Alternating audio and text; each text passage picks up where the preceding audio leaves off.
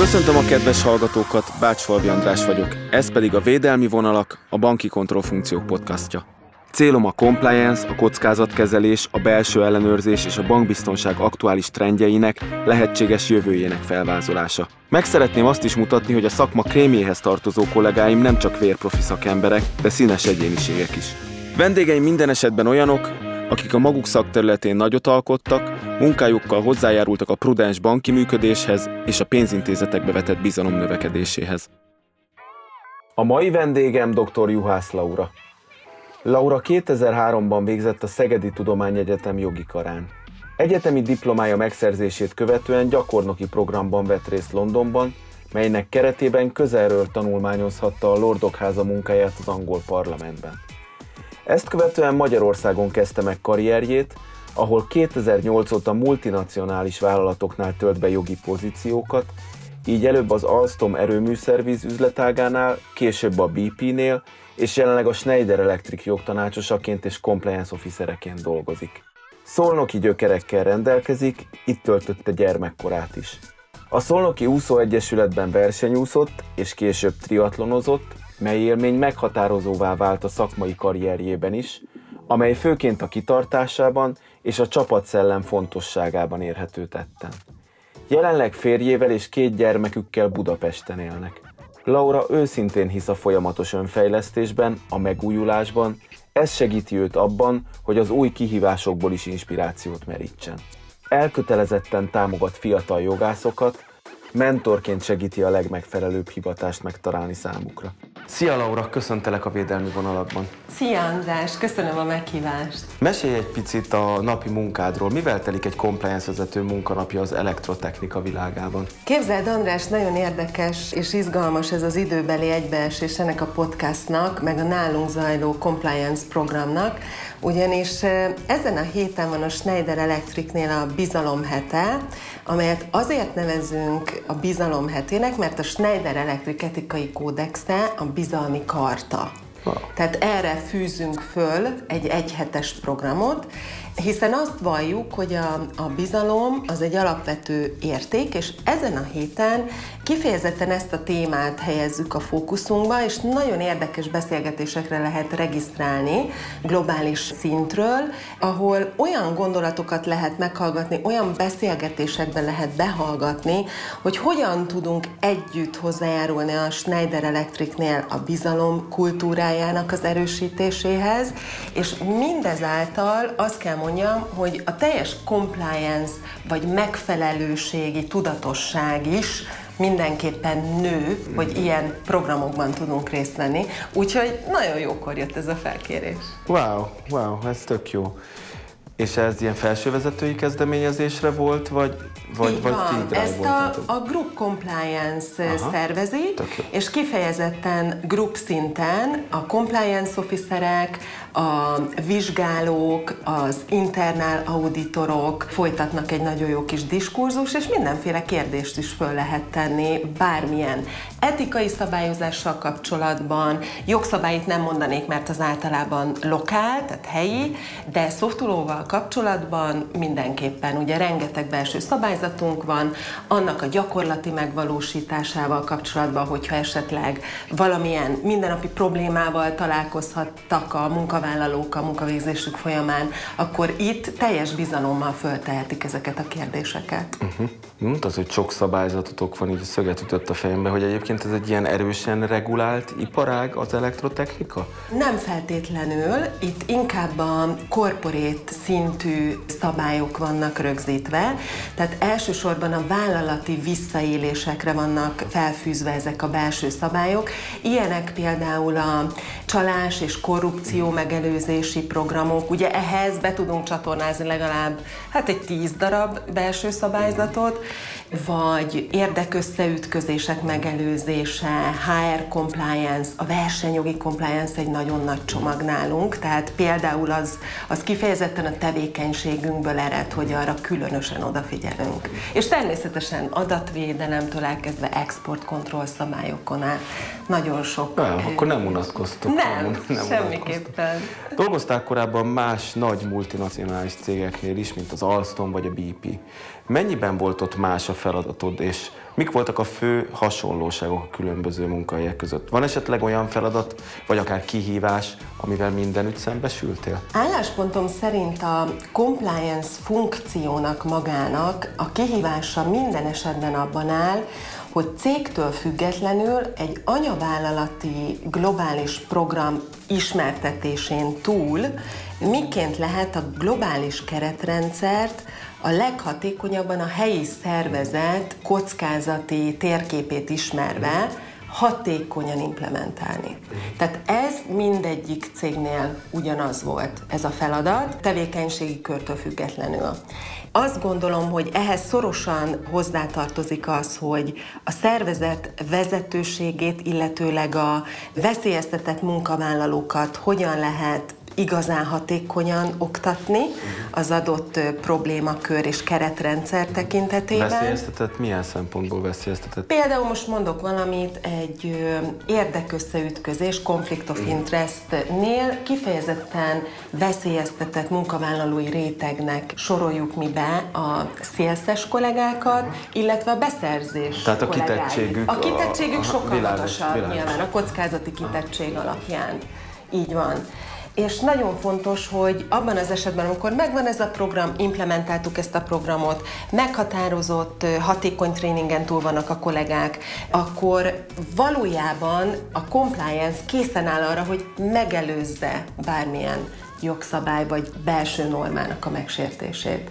Tehát ez minden cégnél ugyanaz szerintem. Tök érdekes volt hallani, nyilván a te szektorodat nem ismerem, én banki compliance-es voltam, és nálunk ilyen mantraszerű volt ez a risk-based approach, ez a kockázat alapú megközelítés, és tök érdekes, hogy ti is pont ugyanezt csináljátok, mert amikor veszélyeztetettségről, kitettségről beszélsz, akkor semmi egyebet nem csinálsz, mint egy kockázati mátrixba helyezed be a kollégákat, és azt mondod, hogy nyilván arra kell jobban figyelni, aki jobban ki van téve, akár korrupciós nyomásnak, akár bárminek. Így van, így van. Tök érdekes. Nagyon hasonló a működési modell. Nincs új a nap, a compliance az compliance. Így van. És milyen jellegű nehézségekkel szembesül a napi működés során egy compliance-es a Schneiderhez hasonló profilú vállalatoknál? Úgy fogalmaznék, hogy inkább kihívásokkal állunk szembe, feladatok vannak, amiket meg kell oldjunk. 2 dolgot emelnék most ki neked. Az egyik az az, hogy ugye számunkra a cégkultúrának meghatározó része a compliance kultúra, és ezen mi folyamatosan dolgozunk, és a megfelelési tudatosság növelése, az egy állandó feladat, nagyon aktív feladat, és azon mindig van mit dolgozni. Kifejezetten azért, mert maga a compliance funkció és a compliance terület annyira komplex és összetett, hogy mindig van egy új belső szabály, vagy mindig van egy új helyi jogszabály, amit be kell vezetnünk, a munkatársakat a keretrendszerrel meg kell ismertessük, hiszen ezáltal tudjuk őket biztonságosan elengedni, hogy az üzleti tevékenységet a lehető legszélesebb keretrendszerben tudják végezni, a legnagyobb magabiztossággal. Én azt gondolom, hogy ez mindenképpen segíti őket abban, hogy minél jobb eredményeket tudjanak elérni. És mik most a legégetőbb problémáitok? Van olyan kihívás a láthatáron, amiről már most tudod, hogy a teljesítése extra erőfeszítéseket fog kívánni tőletek? Azt gondolom, hogy a legégetőbb itt Magyarországon mindenképpen a bejelentővédelmi törvénynek a helyi implementálása. Nekünk Schneider Electricnél van bizalmi vonalunk, tehát mi már régóta működtetünk ilyen whistleblowing rendszert, azonban ennek az új jogszabálynak azért specifikusan meg kell felelni, tehát ezt a globális eljárást mindenképpen helyi szinten kell majd kezelnünk. Úgyhogy ez most az egyik legégetőbb, legfontosabb, főleg tekintettel arra, hogy megközelítőleg 1 hónappal ezelőtt fogadta el a parlament a törvényt, és még 1 hónapunk van ugye arra, hogy a megfelelő intézkedéseket megtegyük. Mondanám, hogy üdv a bankosok világában, tehát ott nálunk simán csináltak olyat, hogy május 15-én kihirdettek valamit, amit júniustól már meg kellett csinálni, de hát az nagyon jelentékeny IT-fejlesztés, szabályzatok, stb. Tehát mindig jó ízűeket csodálkozok azon, hogy a jogalkotók, hogy mondjam, milyen kreatívak a tekintetben, hogy az egyébként nyilván jó irányba mutató törvényeket, hát igen, rövid implementálási idővel mérjék meg. Ahogy korábban már említettem, több helyen is dolgoztál compliance feladatokért is felelős kollégaként, úgyhogy nyilván van gondolatod arról, hogy mik a jó compliance csapat felállításának, a hatékony compliance program futtatásának a fő pillérei. Hogy látod ezt a kérdést? Hogyan lehet egy jó compliance csapatot felépíteni? Itt el kell áruljam neked, hogy én gyerekkoromban versenyszerűen sportoltam, ami azt is hozta magával, hogy én... Csak a hallgatóknak mondom, hogy látszik. Köszönöm szépen, hogy én 8 éves koromtól megközelítőleg 16 éves koromig csapatban nőttem föl. És azon túl, hogy a versenyszerű sport nagyon sokat adott nekem, a tekintetben, hogy szeretek célokat kitűzni, szeretek azokért hajtani, felépíteni azt az utat, és élvezni azt az utat, amíg elérünk a célig.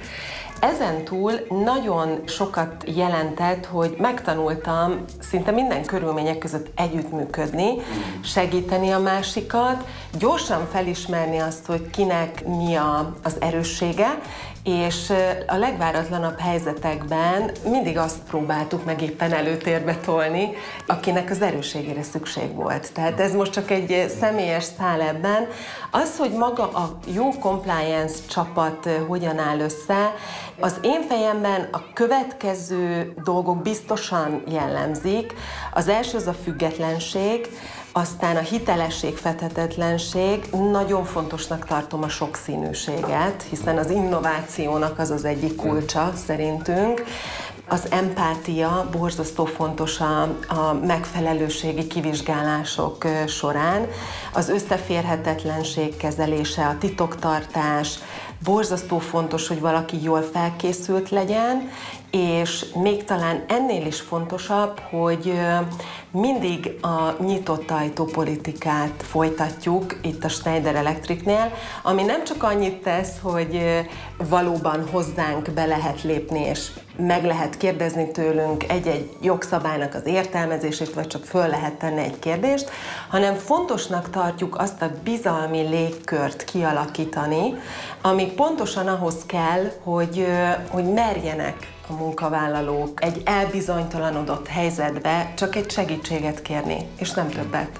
Tehát ez mindenképpen egy jó csapatnak szerintem a része, illetve nagyon fontos, hogy önazonosak legyünk. Tehát a Schneider Electric alapértékeit az etikai kódexben rögzítettek szerint nagyon ismerni kell, és abban a borzasztó könnyű helyzetben vagyunk, hogy könnyű ezzel azonosulni. Tehát én magánemberként pontosan ezeket az alapelveket vallom.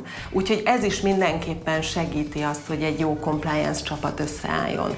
Nálunk egyébként a Schneider Electricnél a helyi személyeken túl minden esetben a group compliance-szel dolgozunk együtt, ami már önmagában feltételez egy sokszínűséget, és nem csak nemzeti hovatartozás tekintetében, hanem tapasztalat és iskolai háttér tekintetében is, és én azt gondolom, hogy ez rengetegszer segített már át bennünket olyan problémákon, hogy valaki mindig éppen a legmegfelelőbb tapasztalatot tudta előhúzni annak a problémának a megoldásához.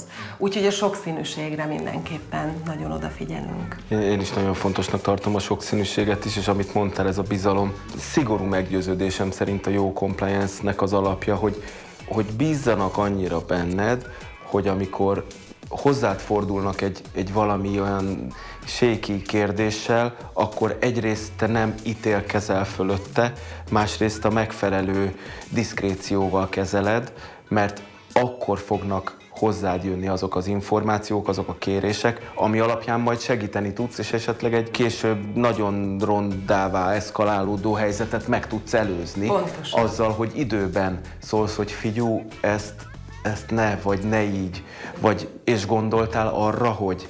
Úgyhogy tényleg zene volt füleimnek, amiket mondtam, maximálisan egyetértek. Említetted az etikai bejelentő vonalat, whistleblowing, ki hogy hívja, de ez is mutatja, hogy a compliance és az etika kéz a kézben járó témakörök, funkciók. Mit gondolsz, mik a jövő legnagyobb kihívásai ezen a téren? Hogyan tudhatja a compliance a leghatékonyabban támogatni az etikus vállalati működést. Itt három dologra szeretnék kitérni. Az első dolog az az, hogy szerintem kulcs a fenntartható üzleti működés, ami, ahogy mondtad, kéz a kézben jár az etikus működéssel, mindjárt beszélünk erről egy pár szót. A következő az a cégkultúra, amit már említettünk, és a harmadik nagyon fontos dolog a digitális eszközök compliance szolgálatába állítása szerintem. A legelső felvetés méghozzá az, hogy kulcs a fenntartható üzleti működés. Ugye mi a Schneider Electricnél abban a nagyon szerencsés helyzetben vagyunk, hogy nem csak a termék és szolgáltatás portfóliónk ajánlja a tisztelt megrendelőknek a legjobb fenntartható megoldásokat, mondhatni a state of art megoldásokat, hanem maga az üzleti modellünk is a fenntarthatóságon alapszik. Már több ízben egyébként megnyertük a világ legetikusabb vállalata címet, de én azt gondolom, hogy ezt más vállalatok is megkapták. De azért ez tehát, hogy egyszerre, de igen, mert biztosan többször, sokan nem kapták így, meg, úgyhogy azért ez azt hiszem, hogy 12-ször már így sorban sikerült ezt a címet kivívnunk magunknak, de amit nagyon fontosnak tartok, hogy a fenntartható üzleti modell része az etikus működés, és hisszük azt, hogy kizárólag az etikus üzleti működés fenntartható hosszú távon. És hogy miért gondoljuk ezt, sőt, miért gondoljuk azt, hogy az etikus működés versenyelőnyt jelent, tehát hogy ez miért van. Minden bizalmon alapuló cégkultúra, illetőleg tisztességes vállalati értékek mentén működő cég iránt sokkal lojálisabbak a megrendelők, sokkal lojálisabbak a munkavállalók, és adott esetben, akik munkát keresnek, lehet, hogy elég fönt szerepel ez az érték az ő listájukon, hogy hova menjenek interjúzni, milyen cégeket választanak ki. És természetesen ez az integritás, ez előbb-utóbb megjelenik a pénzügyi eredményekben, és ezt már ugye több tanulmány is kimutatta. Tehát ez az egyik dolog, ami szerintem kulcsfontosságú, és nem csak a jelenben, de a jövőben is nagyon nagy hangsúlyt kell erre fektetnünk. A második, ami egy ilyen jövőbeli kihívás, a cégkultúrában a compliance tudatosság növelése. Erről már az előbb beszéltünk egy nagyon picit a bevezetőben, de gondolj bele, hogy mi Magyarországon a Schneider Electricnél 2200-an vagyunk, 50 különböző országból, míg mondjuk globálisan 135 000 vagyunk, munkavállalók, és nagyon sokszínűek vagyunk, nagyon sokfélék vagyunk, különböző kultúrákból, társadalmi, családi háttérből jövünk, és nagyon büszkék vagyunk erre, hisszük azt, hogy az innovatív gondolkodás magja éppen ebben van. Ennél fogva borzasztó fontos, hogy a cégkultúrának része legyen az etikai kódex, mert az etikai kódex határozza meg azokat a minimum szabályokat, amit nemzeti, kulturális, társadalmi hovatartozástól függetlenül mindenkinek be kell tartania. Tehát a 2. pont, amit a jövőben is, nem csak a jelenben, a jövőben is mindenképpen fenn kell tartanunk, az a cégkultúra, és azon belül a compliance tudatosság növelése. És a harmadik, ami nagyon-nagyon izgalmas feladat, az az, hogy a digitális eszközöket hogyan tudjuk a compliance funkció szolgálatába állítani. Ugyanis annál hatékonyabban tudunk meghatározott megfelelési programokat összerakni és implementálni egy szervezetbe, utánkövetni és auditálni, minél jobban tudjuk a digitális eszközöket alkalmazni. Ez lehet egy szoftver, lehet egy olyan szoftver, ami már rég kint van a piacon, csak egy picit mondjuk magunkra szabjuk, picit az adott feladatra szabjuk. Lehet egy meghatározott applikációnak a létrehozása, lehet egy platformnak a működtetése, hogy minél átláthatóbban tudjunk működni. Minden, ami ezt segíti, az mindenképpen jó lesz nekünk. Tehát ennél fogva a digitális eszközök kulcsfontosságúak lesznek a jövőben, és én azt gondolom, hogy nem feltétlen kell nagyon komplex megoldásokra törekedni azonnal, Lehet csak azt érdemes átgondolni, hogy megnézed, hogy hol van a compliance kitettséged, ott megnézed az adott folyamatokat, lehetőleg end-to-end megnézed, és az is lehet, hogy pusztán azzal, hogy két létező folyamatot összekapcsolsz, vagy azt mondod, hogy az egyik folyamatnak feltétele a másik folyamat, már egy átláthatóságot tudsz biztosítani egy-egy programban. Ez már velünk megtörtént, azért is hozom neked példaként. Ezt örömmel hallom, és én is azt gondolom, hogy abszolút erre fele van a jövő.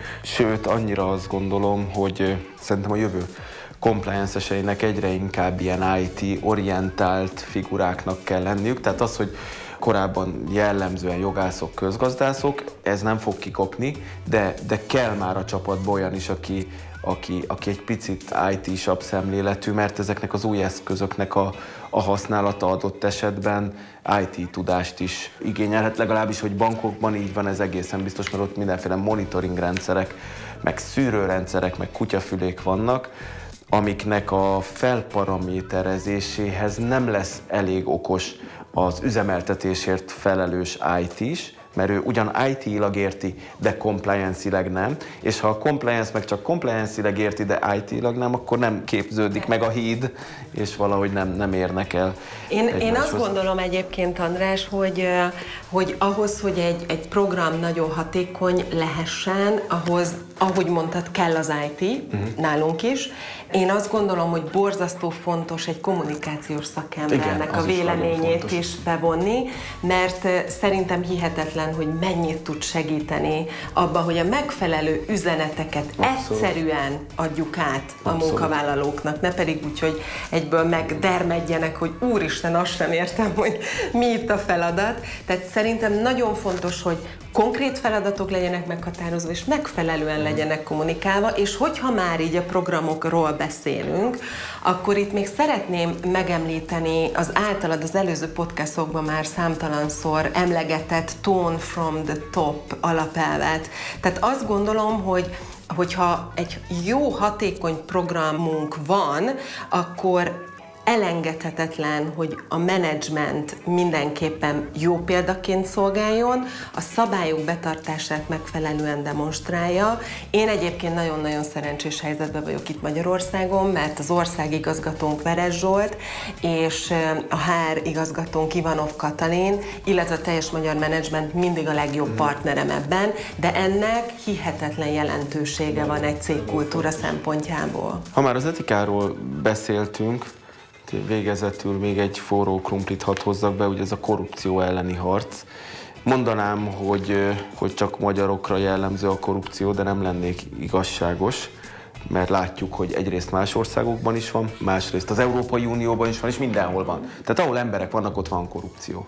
A korrupció elleni harc minősége meg miensége tud lenni adott esetben különböző, és erre is vonatkozna akkor az utolsó kérdésem, hogy milyen jó módszereket látsz arra, hogy ezen a fronton is sikereket érjünk el, illetve a már többször megénekelt whistleblowing rendelet szerinted tudhat segíteni nekünk, az uniós többi tagországnak abban, hogy korrupció ellen egy picit hatékonyabban lépjünk föl? Én azt gondolom, hogy a korrupció elleni harcnak a compliance funkció az egyik legfontosabb ellenszere, mondjuk így például egy vállalati kultúrában, mert pont ez a terület az, amely nagyon kiterjedten tud és hatékonyan tud működni egy szervezetben. Mire gondolok? Tehát azon túl, hogy az egyes folyamatokon keresztül kontrollpontok meghatározásával, digitális stratégiák igénybevételével nagyon könnyen meg lehet határozni azokat a pontokat, lásd, vendéglátás és ajándékelfogadás, lásd, érdekösszeütközés, vagy összeférhetetlenség kezelése. A következő nagyon fontos pont, üzleti utazásnál az elszámolások hogyan működnek. Például egy vállalat hogyan, milyen keretek között szponzorálhat, hogyan adományozhat. Hogyha ezek az alapnormák meg vannak határozva, akkor ezzel már nagyon jelentősen lecsökkentettük szerintem egy vállalatnál a korrupció lehetőségét. Nyilvánvalóan ezt be kell tartatni, ezt monitorozni kell, de azt gondolom, hogy ez pont egy olyan terület, ami nagyon sokrétű, de ezzel a több belső szabállyal hatékonyan megelőzhető az, hogy bekövetkezzen egy jogszabálysértés.